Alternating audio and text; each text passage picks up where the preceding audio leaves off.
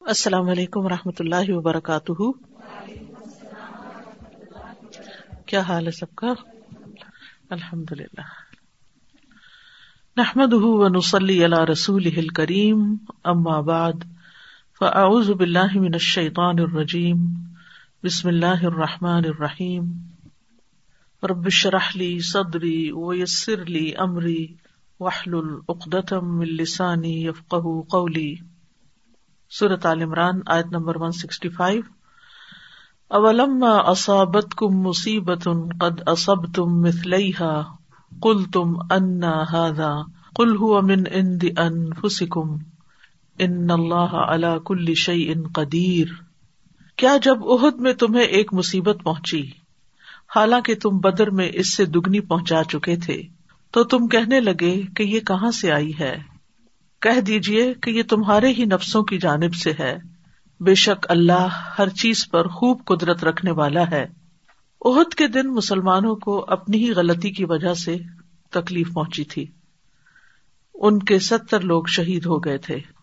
یعنی عہد کے میدان میں جب مسلمان قتل اور زخمی ہوئے تو ان کی زبان سے حیرت کے طور پر نکلا کہ یہ کیسے ہو گیا؟ کیونکہ ہم تو مسلمان ہیں۔ اور اللہ کے راستے میں نبی صلی اللہ علیہ وسلم کے ساتھ مل کر جہاد کر رہے ہیں۔ تو اللہ سبحان تعالیٰ نے اپنے رسول صلی اللہ علیہ وسلم سے کہا کہ آپ انہیں جواب دیجیے کہ یہ تمہارے اپنے ہی اعمال کے نتیجے میں۔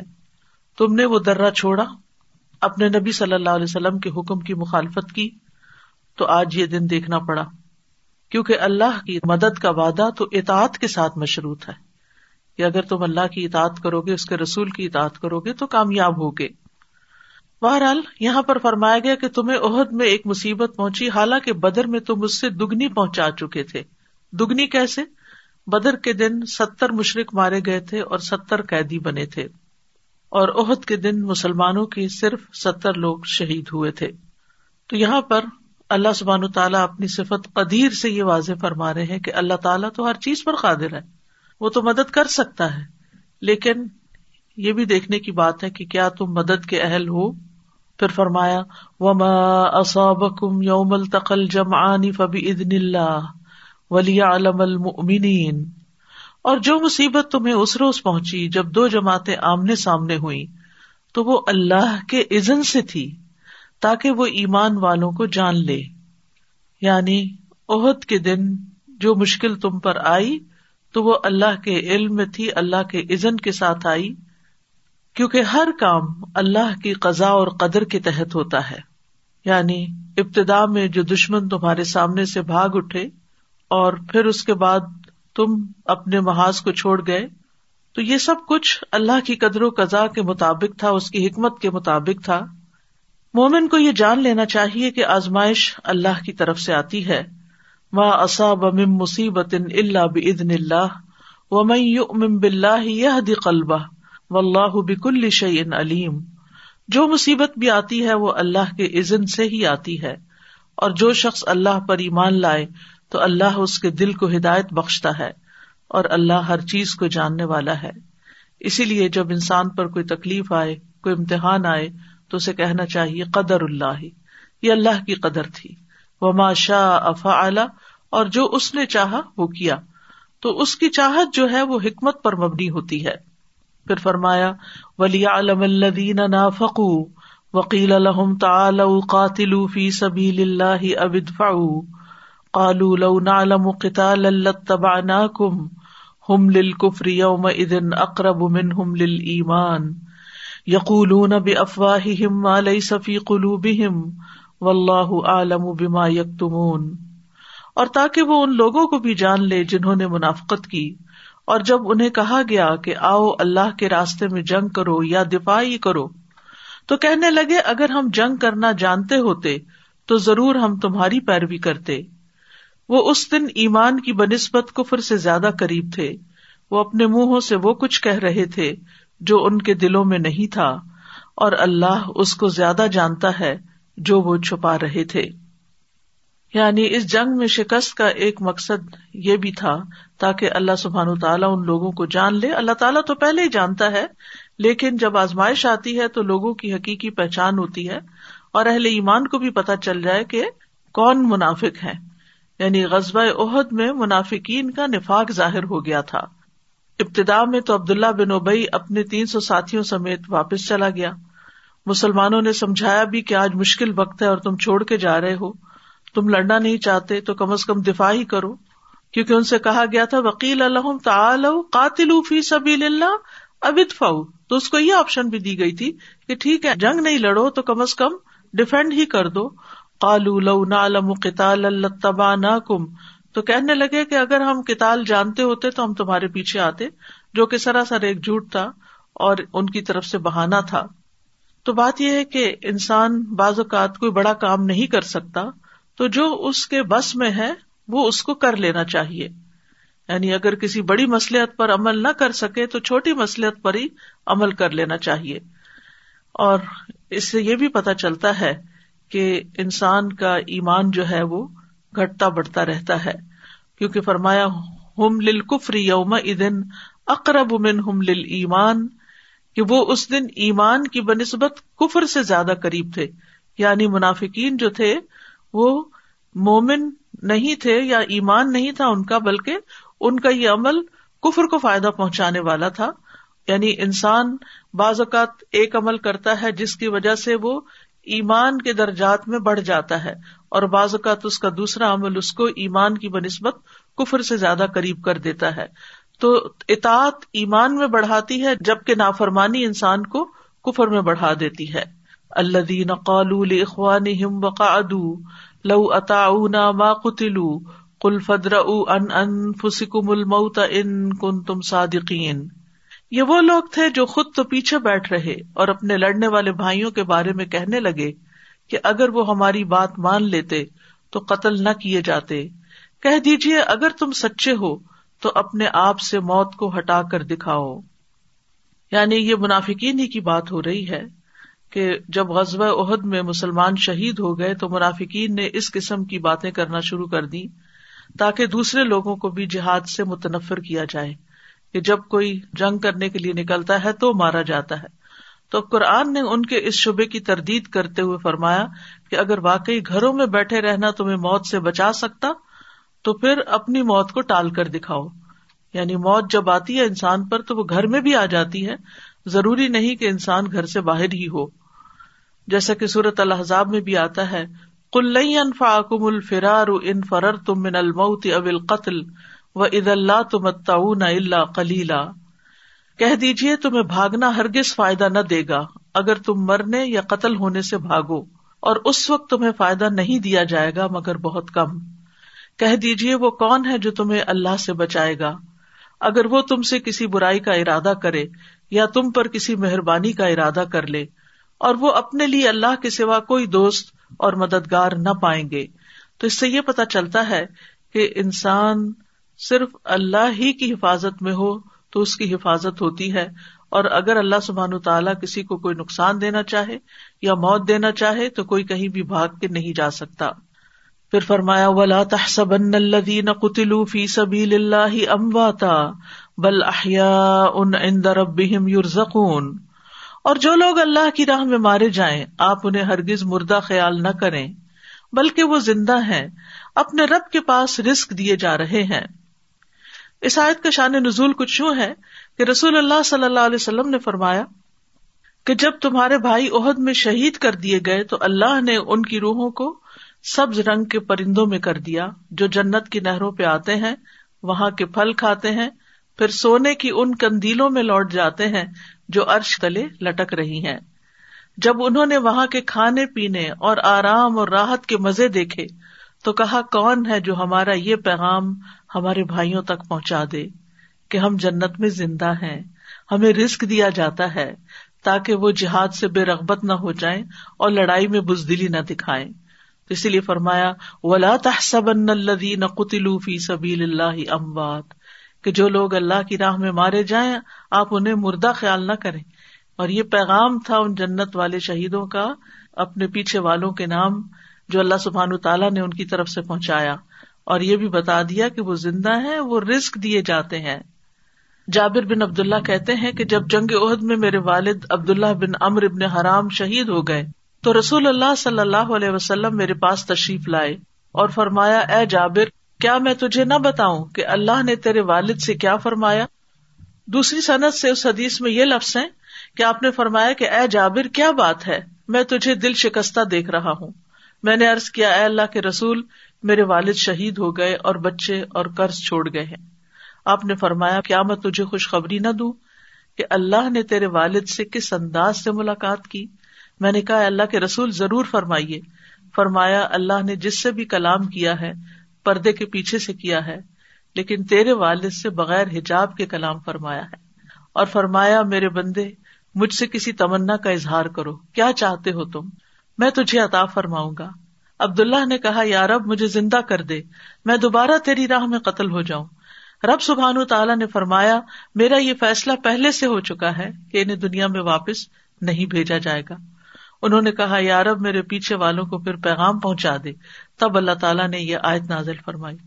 یعنی سبحان اللہ کے کس طرح جانے والا جب وہاں پر جاتا ہے تو اس کو اپنے بیوی بچوں کی فکر نہیں رہتی۔ اس کو دنیا کے مسائل کچھ بھی نظر نہیں آتے۔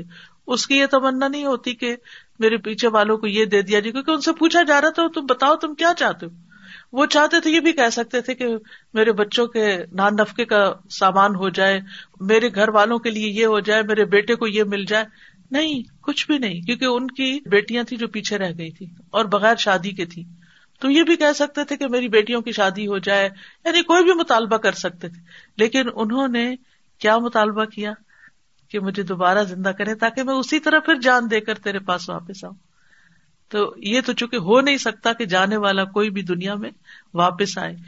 لیکن اس سے یہ پتا چلتا ہے کہ یہ موت کتنی لذت والی اور اس کا انجام کتنا خوبصورت اور اللہ کے ہاں کیسی کیسی نعمتیں ہیں اور اللہ تعالیٰ کیسی قدر دانی فرماتا ہے۔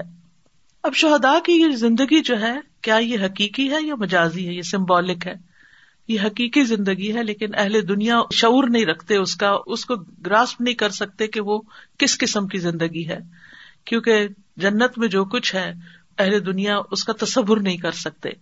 اور پھر حدیث میں تو یہ آتا ہے کہ ان کی روحیں سب پرندوں کے جوف میں ہوگی یا سینوں میں، اور پھر وہ جنت میں کھاتی پھرتی ہیں اور ادھر سے ادھر اڑ کر جاتی ہیں۔ تو اس سے یہ پتا چلتا ہے کہ شہید زندہ بھی ہوتے ہیں اور نعمتوں سے بھی فائدہ اٹھاتے ہیں۔ اسی طرح ایک اور روایت میں بھی آتا ہے کہ جنت والے جو ہیں، جہاں چاہتے ہیں، گھومتے اور کھاتے پیتے ہیں۔ شہدا کے رسک کے بارے میں آتا ہے شہدا جنت کے دروازے پر موجود ایک نہر کے کنارے پر سبز رنگ کے خیمے میں رہتے ہیں، جہاں صبح و شام جنت سے ان کے پاس رسک پہنچتا ہے۔ شہدا کی روحیں جنت میں گھومتی پھرتی ہیں۔ یعنی ٹھکانا ان کا ایک خیمے کی طرح ہے جس میں وہ گھومتے پھرتے ہیں۔ اب یہ ہم فگر آؤٹ نہیں کر سکتے کہ وہ جنت کے کنارے پہ کیا ہے، جنت میں کب جاتے ہیں ارش تلے کب ہے رب سے ملاقات کب ہوئی؟ یہ سب کچھ علم غیب سے تعلق رکھتا ہے۔ بہرحال ان کے گھر جو ہیں وہ انتہائی خوبصورت ہیں۔ سمیرا بن جندب کہتے ہیں کہ نبی صلی اللہ علیہ وسلم نے فرمایا، میں نے رات خواب میں دو آدمی دیکھے جو میرے پاس آئے۔ پھر وہ مجھے لے کر ایک درخت پر چڑھے۔ اس کے بعد مجھے ایک ایسے مکان میں لے گئے جو نہایت خوبصورت اور سب سے افضل تھا۔ اس سے خوبصورت مکان میں نے کبھی نہیں دیکھا۔ تو ان دونوں نے کہا کہ یہ گھر شہدا کا گھر ہے۔ حضرت عمر رضی اللہ عنہ اپنے لیے شہادت کی۔ دعا بھی کرتے تھے اللہ عمر شہادت فی سبیل کا وجال موتی فی بلد رسول کا کہ اے اللہ، مجھے اپنے راستے میں شہادت عطا فرما اور میری موت اپنے رسول کے شہر میں مقدر کر دے، صلی اللہ علیہ وسلم۔ اور شہدا کے بارے میں فرمایا فرحین بما آتا اللہ من فضلی و شرون بلدین لم يلحقوا بهم من خلفهم اللہ خوف علیہم ولا هم يحزنون۔ اللہ نے انہیں اپنے فضل سے جو کچھ عطا کیا، اس پر وہ خوش ہیں۔ اور ان اہل ایمان کے بارے میں بھی وہ خوشیاں منا رہے ہیں۔ جو ان کے پیچھے ہیں، ابھی تک شہید ہو کر ان سے نہیں ملے کہ ان پر بھی نہ کوئی خوف ہوگا اور نہ وہ غمگین ہوں گے۔ تو شہدا سے اللہ راضی ہو جاتا ہے اور ان کو سکون اور امن کی نعمت عطا فرماتا ہے۔ یہ آیت بھی پچھلی آیت سے متعلق ہی ہے کہ شہدا اپنے رب سے خوش ہیں اور رب ان سے پھر خوش ہے اور ان کے لیے کوئی خوف اور کوئی غم نہیں ہے۔ یس تب شرون بن امت من اللہ و فضل و ان اللہ اجر المؤمنین۔ وہ اللہ کی نعمت اور فضل پر خوش ہوتے ہیں۔ اور اس پر بھی کہ یقیناً اللہ مومنوں کا اجر ضائع نہیں کرتا۔ اب یہ دوسری دفعہ خوش ہونے کی بات آ رہی ہے۔ پہلی خوشخبری کے بعد یہ دوسری خوشخبری جو ہے، یہ مزید تاکیدی بات ہے۔ اور اللہ کا بے پایا فضل و کرم بھی ہے۔ اللہ سبحان تعالیٰ کی نعمتیں اور فضل بھی ہے۔ یعنی پہلی خوشی کا تعلق دنیا میں رہ جانے والے بھائیوں سے متعلق تھا کہ ان کو بتا دیجیے ہم خوش ہیں۔ اور دوسری خوشی اس انعام کی وجہ سے ہے کہ جو اللہ کی طرف سے ان کو ملی ہے۔ یس تب شرون من اللہ و فضل۔ وہ خوش ہوتے ہیں کس بنا پر؟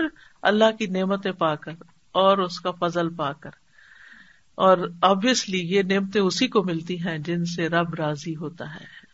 یا اللہ تو ہم سب سے بھی راضی ہو جائے۔ کیونکہ رب کی رضا کے بعد دل میں جو اطمینان آتا ہے اور جو خوشی اور سکون حاصل ہوتا ہے، وہ دنیا کی کسی اور چیز میں نہیں ہے۔ دنیا کی کسی نعمت میں وہ سکون نہیں ہے۔ اللہ دین استجاب اللہ و رسول ممباد اصابهم للذین احسنوا منهم واتقوا اجر عظیم۔ وہ مومن جنہوں نے عہد میں زخم لگنے کے باوجود اللہ اور اس کے رسول کے حکم پر لبیک کہا۔ ان میں سے جنہوں نے احسان اور تقوا کی روش اختیار کی، ان کے لیے بہت بڑا اجر ہے۔ اس آیت کا پس منظر کچھ یوں ہے۔ کہ یہ جنگ عہد سے اگلے دن کا واقعہ ہے ہمرا اسد سے متعلق۔ اس کی تفصیل یہ ہے کہ عہد سے پلٹ کر جب مشرقین کچھ دور منزل پر چلے گئے، تو آپس میں کہنے لگے کہ ہم نے یہ کیا حماقت کی ہے کہ مسلمانوں کا پوری طرح خاتمہ کیے بغیر واپس آ گئے۔ چنانچہ وہ مدینے پر دوبارہ حملہ آور ہونے کا منصوبہ بنانے لگے۔ کچھ دور جا کے واپس آ کے پھر حملہ کرنے کا سوچ رہے تھے۔ ادھر جب رسول اللہ صلی اللہ علیہ وسلم کو اطلاع ملی تو آپ نے مسلمانوں کو مشرقین کے تعاقب میں نکلنے کا حکم دیا تاکہ وہ پلٹ کر مدینے پہ حملہ نہ کرے کیونکہ مدینہ میں بھی عورتیں، بچے اور ان کے گھر بار تھے، اگر وہ حملہ آور ہوتے تو آپ سوچے جب کوئی فوج کسی شہر میں داخل ہو جاتی ہے تو پھر وہاں کیا کیا نہیں ہوتا۔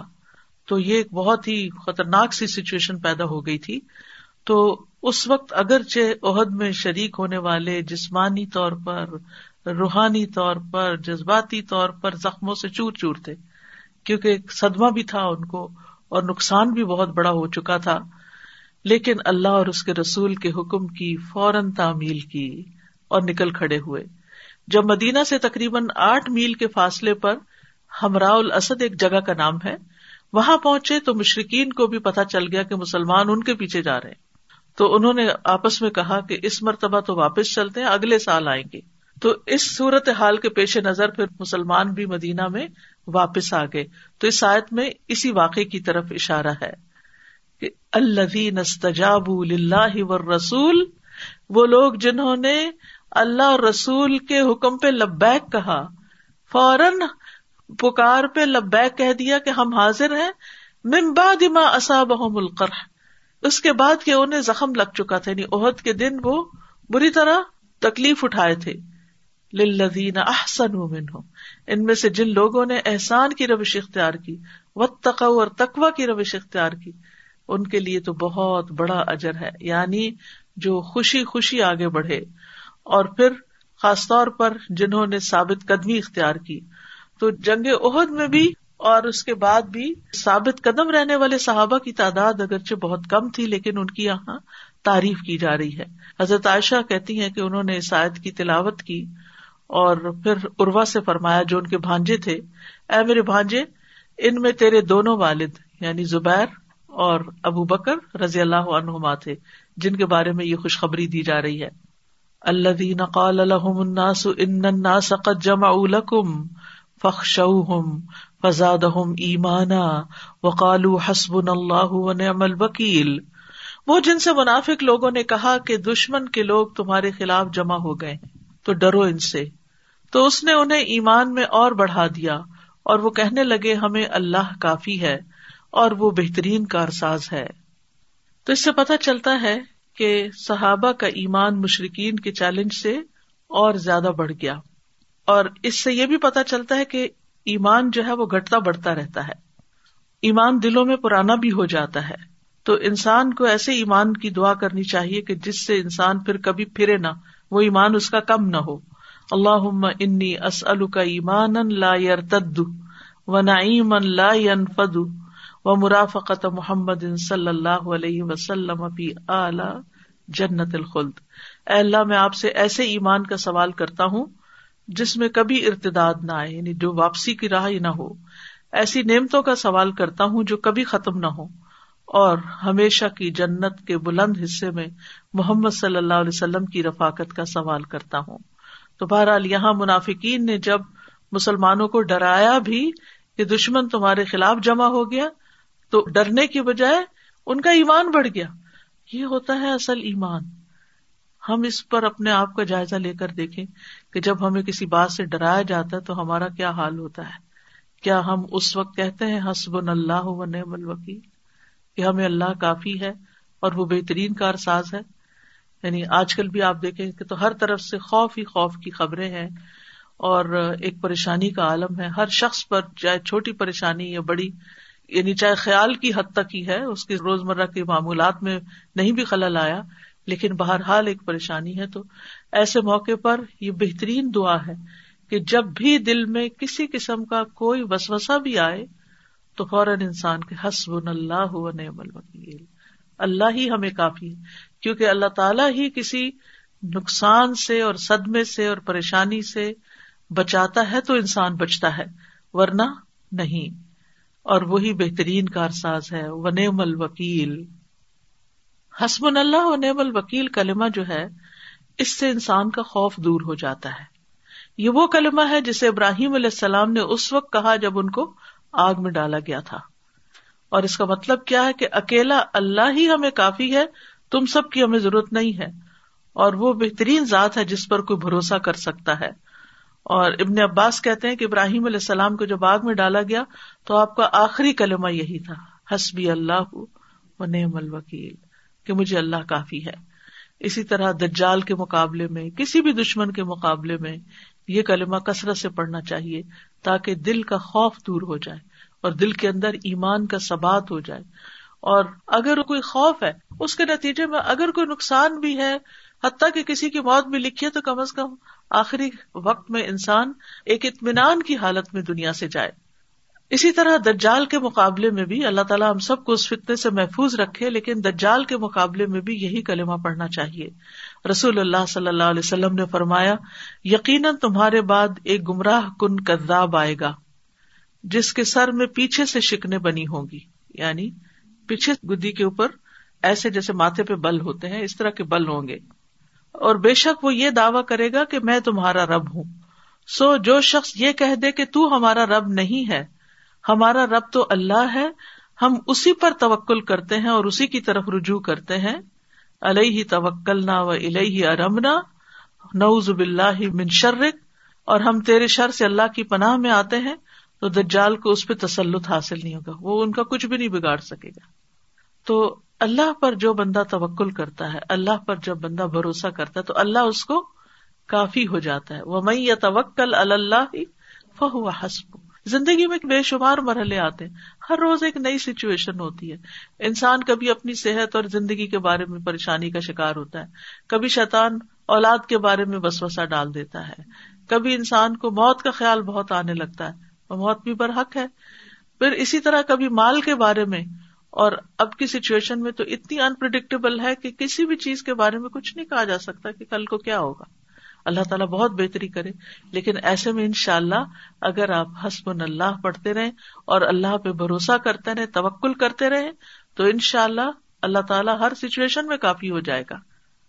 نبی صلی اللہ علیہ وسلم کو بھی مشکل حالات میں اللہ پر توکل کرنے کا حکم دیا گیا۔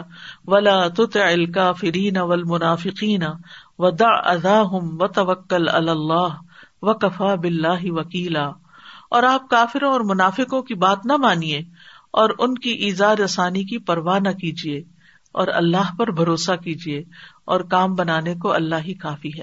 تو اس سے بھی کیا پتا چلتا ہے کہ اگر کوئی آپ پر بلا وجہ تنقید کرے، آپ کو کریٹیسائز کرے، آپ کو ذلیل کرے اور آپ کے پاس اتنی ہمت نہ ہو یا گٹس نہ ہو یا آپ کمزور ہوں کہ اس کا مقابلہ نہیں کر سکتے، تو انسانوں کے سہارے ڈھونڈنے کی بجائے اللہ پر بھروسہ کرے انسان کہ اس شخص کی طرف سے اللہ مجھے کافی ہو جائے۔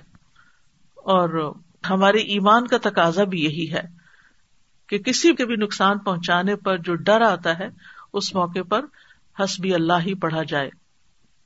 سورت زمر میں آتا ہے، ان اراد انی اللہ بدر حل ہن کاشفات درری او اراد انی برحمت حل ہن ممسکات رحمتی ہی کل حسبی اللہ، علیہ توکل المتوکلون۔ اگر اللہ مجھے کوئی تکلیف پہنچانا چاہے تو کیا وہ اس کی پہنچائی ہوئی تکلیف کو دور ہٹا سکتے ہیں؟ یعنی دیویاں، دیوتا؟ یا اگر وہ مجھ پر رحمت کرنا چاہے تو یہ اس کی رحمت کو روک سکتے ہیں؟ یعنی کوئی بھی نہیں روک سکتا۔ ان سے کہو، مجھے اللہ کافی ہے اور بھروسہ کرنے والے اسی پر ہی بھروسہ کرتے ہیں۔ تو جو اللہ پہ توکل کرتا ہے، اللہ اس کو کافی ہو جاتا ہے۔ وہ میں یا توکل اللہ فہو حسب ان اللہ بالغ امری قد جعل اللہ لکل شعی ان قدرا۔ اور جو کوئی اللہ پہ بھروسہ کرے تو وہ اس کو کافی ہے۔ بے شک اللہ اپنے کام کو پورا کرنے والا ہے۔ یقیناً اللہ نے ہر چیز کے لیے ایک اندازہ مقرر کر رکھا ہے۔ اور یہ اللہ ہی کو پتا ہے کہ کون سی مشکل کب آسان ہوگی۔ ہر چیز کا ایک وقت ہے۔ اور وہ وقت گزر جائے تو وہ تکلیف بھی گزر جاتی ہے۔ اور اگر انسان اللہ پہ بھروسہ کرتا ہے اور پھر کوئی نقصان ہو جاتا ہے تو بھی اللہ تعالیٰ اس نقصان کو پورا کر دیتا ہے۔ کسی بہتر شکل میں عطا کر دیتا ہے۔ اور اس سلسلے میں وہ خوبصورت واقعہ آتا ہے ایک روایت میں سلسلہ سیاح میں کہ تفاوا قبیلے کا ایک آدمی اپنے قبیلے کے پاس آیا اور کہنے لگا کہ ہم اپنے سامان تجارت والے قافلے میں مدینہ آئے اور اپنا سامان فروخت کیا۔ پھر میں نے کہا، میں تو اس آدمی یعنی رسول اللہ صلی اللہ علیہ وسلم کے پاس ضرور جاؤں گا اور پچھلوں کو بھی آپ کے حالات سے آگاہ کروں گا۔ میں رسول اللہ صلی اللہ علیہ وسلم کے پاس پہنچا۔ آپ نے مجھے ایک گھر دکھایا اور فرمایا، ایک عورت اس گھر میں رہتی تھی۔ وہ بارہ بکریاں اور کاٹنے کا تکلا جو ہے یعنی سوت بننے کا، جس کے ساتھ وہ بننے کا کام کرتی تھی، چھوڑ کر مسلمانوں کے ایک فوجی دستے میں ساتھ شامل ہو کے چلی گئی کہ ان کے لیے کھانا وانا پکاؤں گی، ان کی مدد کروں گی۔ جب واپس آئی تو دیکھا کہ بکری اور اس کا تکلا جو ہے وہ گم ہے، غائب ہے۔ ایک بکری صرف۔ اس نے کہا، اے میرے رب، تو نے اپنے راستے میں نکلنے والے کی حفاظت کی ضمانت دی ہے اور میری تو ایک بکری اور تکلا گم ہو گیا ہے۔ اب میں تجھے قسم دے کر اپنی بکری اور تکلا طلب کرتی ہوں۔ پھر رسول اللہ صلی اللہ علیہ وسلم اس کے رب تبارک و تعالیٰ سے اس کے مطالبے کی شدت کا تذکرہ کرنے لگے اور فرمایا، تو اس نے جب صبح کی تو اپنی بکری جیسی ایک اور بکری اور اپنے تکلے اور اس جیسے ایک اور تکلے کے ساتھ یعنی وہ دونوں چیزیں واپس مل گئی بلکہ زیادہ اگر تم چاہتے ہو تو سورت کے پاس چلے جاؤ اور اس سے خود پوچھ لو۔ یہ نبی صلی اللہ علیہ وسلم کے زمانے کا ایک واقعہ ہے جو ایک عملی مثال ہے توکل کی۔ اصل میں ہوتا یہ ہے کہ ہم اس وقت تک توکل نہیں کرتے جب تک سارے ہمارے چیزیں ہمارے کنٹرول میں نہ آ جائیں۔ ہم سمجھتے ہیں کہ ہر چیز کے کنجیاں ہمارے پاس ہوں گی، پھر ہم توکل کریں گے۔ ٹھیک ہے، انسان کے پاس جتنا بھی ہے، پوری ہے تو پوری، آدھی ہے تو آدھی، جو بھی ہے۔ لیکن اس کے بعد یہ ہے کہ رب پر بھروسہ کہ اللہ سبحان و تعالیٰ ہی کام چلانے والا ہے۔ پھر اسی طرح آپ دیکھیں کہ نبی صلی اللہ علیہ وسلم ایک موقع پر جب ایک غزبے کے لیے روانہ ہوئے، واپسی پہ دوپہر کا وقت تھا، جنگل میں تھے، وہاں ببول کے بہت سے درخت تھے۔ تو آپ صلی اللہ علیہ وسلم گھنے درخت کے سائے تلے لیٹ گئے اور اپنی تلوار بھی درخت کے ساتھ لٹکا دی۔ لوگ بھی درختوں کے نیچے پھیل گئے ادھر ادھر۔ تو آپ کے پاس کوئی بھی نہیں تھا، آپ اکیلے تھے۔ کہتے ہیں کہ ابھی ہم اسی کیفیت میں تھے کہ آپ نے ہمیں پکارا۔ ہم حاضر ہوئے تو ایک بدوی آپ کے سامنے بیٹھا ہوا تھا۔ آپ نے فرمایا، یہ شخص میرے پاس آیا تو میں سو رہا تھا۔ اتنے میں اس نے میری تلوار کھینچ لی اور میں بھی بیدار ہو گیا۔ یہ میری ننگی تلوار کھینچے ہوئے میرے سر پہ کھڑا تھا۔ اس نے کہا، آج مجھ سے تمہیں کون بچائے گا؟ میں نے کہا، اللہ۔ وہ شخص ایک لفظ سے، صرف ایک لفظ سے اتنا مروب ہوا کہ تلوار کو نیام میں رکھ کر بیٹھ گیا اور یہ بیٹھا ہوا ہے۔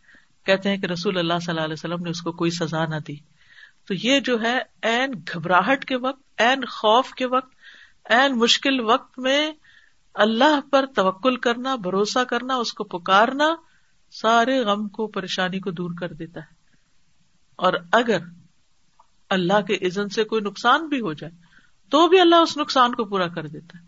اگر انسان دنیا میں تو دنیا میں کر دے گا، ورنہ آخرت میں کر دے گا۔ تو اس لیے کبھی بھی کوئی نقصان نہیں اٹھا سکتا جو اللہ پہ بھروسہ کرتا ہو۔ پھر اسی طرح علیہ السلام نے بھی اللہ سبحان و تعالیٰ پہ توکل کیا۔ جب وہ اپنے لوگوں کو لے کر ایجپٹ سے نکل رہے تھے تو آگے سمندر تھا اور پیچھے پھر ہی تھے۔ تو اس وقت لوگ گھبرا اٹھے اور کہنے لگے کہ ان لمدرکون، کہ اب تو ہم پکڑی لیے جائیں گے۔ کالا کل ان نمائی ربی سیاح دینی۔ تو علیہ السلام نے کہا، ہرگز نہیں، میرے ساتھ میرا رب ہے، وہ مجھے ضرور راہ دکھائے گا، وہ رستہ نکالے گا۔ پھر اسی طرح آل فرون کا مومن بندہ جو تھا، جو اپنا ایمان چھپائے ہوئے تھا، اور اس نے وہ اسپیچ کی اور اتنی کمپلیٹ بات کی فرون کے دربار میں سارے لوگوں کے بیچ میں، کہ اگر سارے آگے بڑھ کے اس کو ایک گوسائی لگا دیتے تو وہ ختم ہو جاتا۔ لیکن اس نے کیا کہا؟ فستس کرون الکم و افود امری اللہ ان اللہ بصیر بل عباد فوقا اللہ سیات ما کرو و حاق بل فراؤن العذاب پسند قریب تم یاد کرو گے جو میں تم سے کہہ رہا ہوں۔ سمجھا رہا تھا وہ کہ ایمان لے آؤ۔ اور میں اپنا معاملہ اللہ کے سپرد کرتا ہوں۔ بے شک اللہ بندوں کو خوب دیکھنے والا ہے۔ تو اللہ نے اسے ان کے برے نتائج سے بچا لیا۔ جو انہوں نے تدبیریں کی اور آل فرون کو برے عذاب نے گھیر لیا۔ حضرت حاجرہ کس کے بھروسے پر مکہ کی بے آب و گیا وادی میں رہی تھی؟ یعنی میں تو جب اکیلے میں کبھی سوچنے لگتی ہوں تو حواس جواب دے جاتے ہیں کہ ایک عورت جس کے پاس سوائے ایک چھاگل پانی کے کچھ بھی نہیں ہے، اور بچہ بھی ساتھ ہے، اور رات بھی اندھیری ہوئی ہوگی، اور دن میں دھوپ بھی تھی اور آس پاس کوئی دکان نہیں، کوئی انسان بھی نہیں۔ یعنی اسباب کوئی نہیں ہے۔ کوئی اسباب نہیں۔ لیکن پورے کا پورا توکل اللہ کی ذات پہ ہے۔ اور جب ابراہیم علیہ السلام چھوڑ کر جانے لگے، تو انہوں نے کہا کہ کیا اللہ نے آپ کو یہ حکم دیا ہے؟ تو انہوں نے کہا ہاں۔ تو کہنے لگی ادن لا یو دئیو نا پھر اللہ ہم کو ضائع نہیں کرے گا۔ یعنی سبحان اللہ۔ اور پھر اللہ نے پانی کا جو بندوبست کیا، آج دنیا کے سارے مسلمان اس کو پینے کی تمنا رکھتے ہیں۔ اور اب تک جاری ہے۔ وہ کہتے نا صدقہ جاریا اس سے بڑا صدقہ جاریا یعنی جو جاری ہی جاری ہے۔ کئی کنویں لوگ کھدواتے ہیں صدقہ جاریہ کے لیے، لیکن کتنے کنویں ہیں جو پھر ہمیشہ چلتے بھی رہتے ہوں۔ کچھ عرصے کے بعد وہ پانی دینا بند کر دیتے ہیں۔ لیکن یہ کنواں ہے کہ اس کا پانی ختم ہوتا ہی نہیں۔ پھر اسی طرح ام موسا کا اللہ سبحان تعالیٰ پہ کیسا توکل تھا؟ آپ کہیں گے آج توکل کی کہانی ہے۔ کیونکہ آج کے دور میں اور ان دنوں میں بہت زیادہ ضرورت ہے کہ ہم اپنے توکل کو ریوائو کریں اور ان واقعات سے اپنی ہمت بڑھائیں۔ کیونکہ بعض اوقات خطرہ یا نقصان اتنا بڑا نہیں ہوتا جس کے مقابلے میں ہمت بہت ہار جاتے ہیں۔ اور اپنے روز مرہ کی جو عبادت ہے یا اپنی روز مرہ کے جو کام ہے ان میں پیچھے رہ جاتے ہیں۔ حضرت موسا کی والدہ جو تھی ان کو اللہ تعالیٰ نے کیا حکم دیا تھا؟ وہ اوہی نا الا ام موسا ان ارد فضا خفتی علیہ ف القی فلیم ولا تخافی ولا تحزنی ان رادوہ الیکی وجا الوہ من المرسلین اور ہم نے موسا کی ماں کی طرف وہی کی کہ اسے دودھ پلا۔ پھر جب تو اس پر ڈرے تو اسے دریا میں ڈال دے۔ اور نہ ڈر اور نہ غم کر۔ بے شک ہم اسے تیرے پاس واپس لانے والے۔ ہیں اور اسے رسولوں میں سے بنانے والے اس میں آپ دیکھیے کہ صرف مردوں کا توکل نہیں ہے، تین عورتوں کی کہانیاں میں نے آپ کو سنائی ہیں کہ جس میں خواتین توکل کرتی ہیں۔ کیونکہ ہم عام طور پر عورتیں چھوٹے دل کی ہوتی ہیں، جلدی گھبرا جاتی ہیں، جلدی انکشس ہو جاتی ہیں۔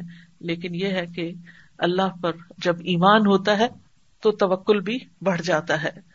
فن قلب بن امت اللہ و فضل لم یم سم سو و تبا ردوان اللہ و اللہ فضل عظیم۔ تو وہ اللہ کی نعمت اور فضل کے ساتھ لوٹے، انہیں کوئی تکلیف نہ پہنچی۔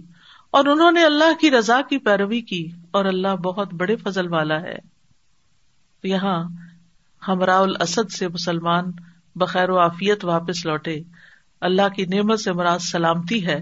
کہ سلامتی کے ساتھ بغیر کسی نقصان سے اور فضل سے مراد وہ نفع ہے جو وہاں تجارت کے ذریعے حاصل ہوا۔ نبی صلی اللہ علیہ وسلم نے بدر سغرا میں گزرنے والے قافلے سے سامان تجارت خرید کر فروخت کیا، جس سے نفع بھی حاصل ہوا اور آپ نے وہ پروفٹ پھر سب مسلمانوں پہ تقسیم بھی کر دیا۔ وہ گئے تھے دشمن کا پیچھا کرنے، لیکن دنیا کا فائدہ لے کر بھی لوٹے۔ تو اللہ کے اوپر توکل کے بدلے چار چیزیں ملی نعمہ، فضل، تکلیف کا دور ہونا اور اللہ کی رضا کی پیروی۔ کیونکہ اس آیت میں چار چیزیں آ رہی ہیں نا۔ فن قلب بنعمت، نعمت ملی و فضل فضل ملا۔ لم یم سم سو برائی دور ہو گئی۔ و تب ردوان اللہ اللہ کی رضامندی حاصل ہو گئی۔ یعنی اللہ نے انہیں اپنی ذات سے راضی کر دیا اور خود بھی ان سے راضی ہو گیا۔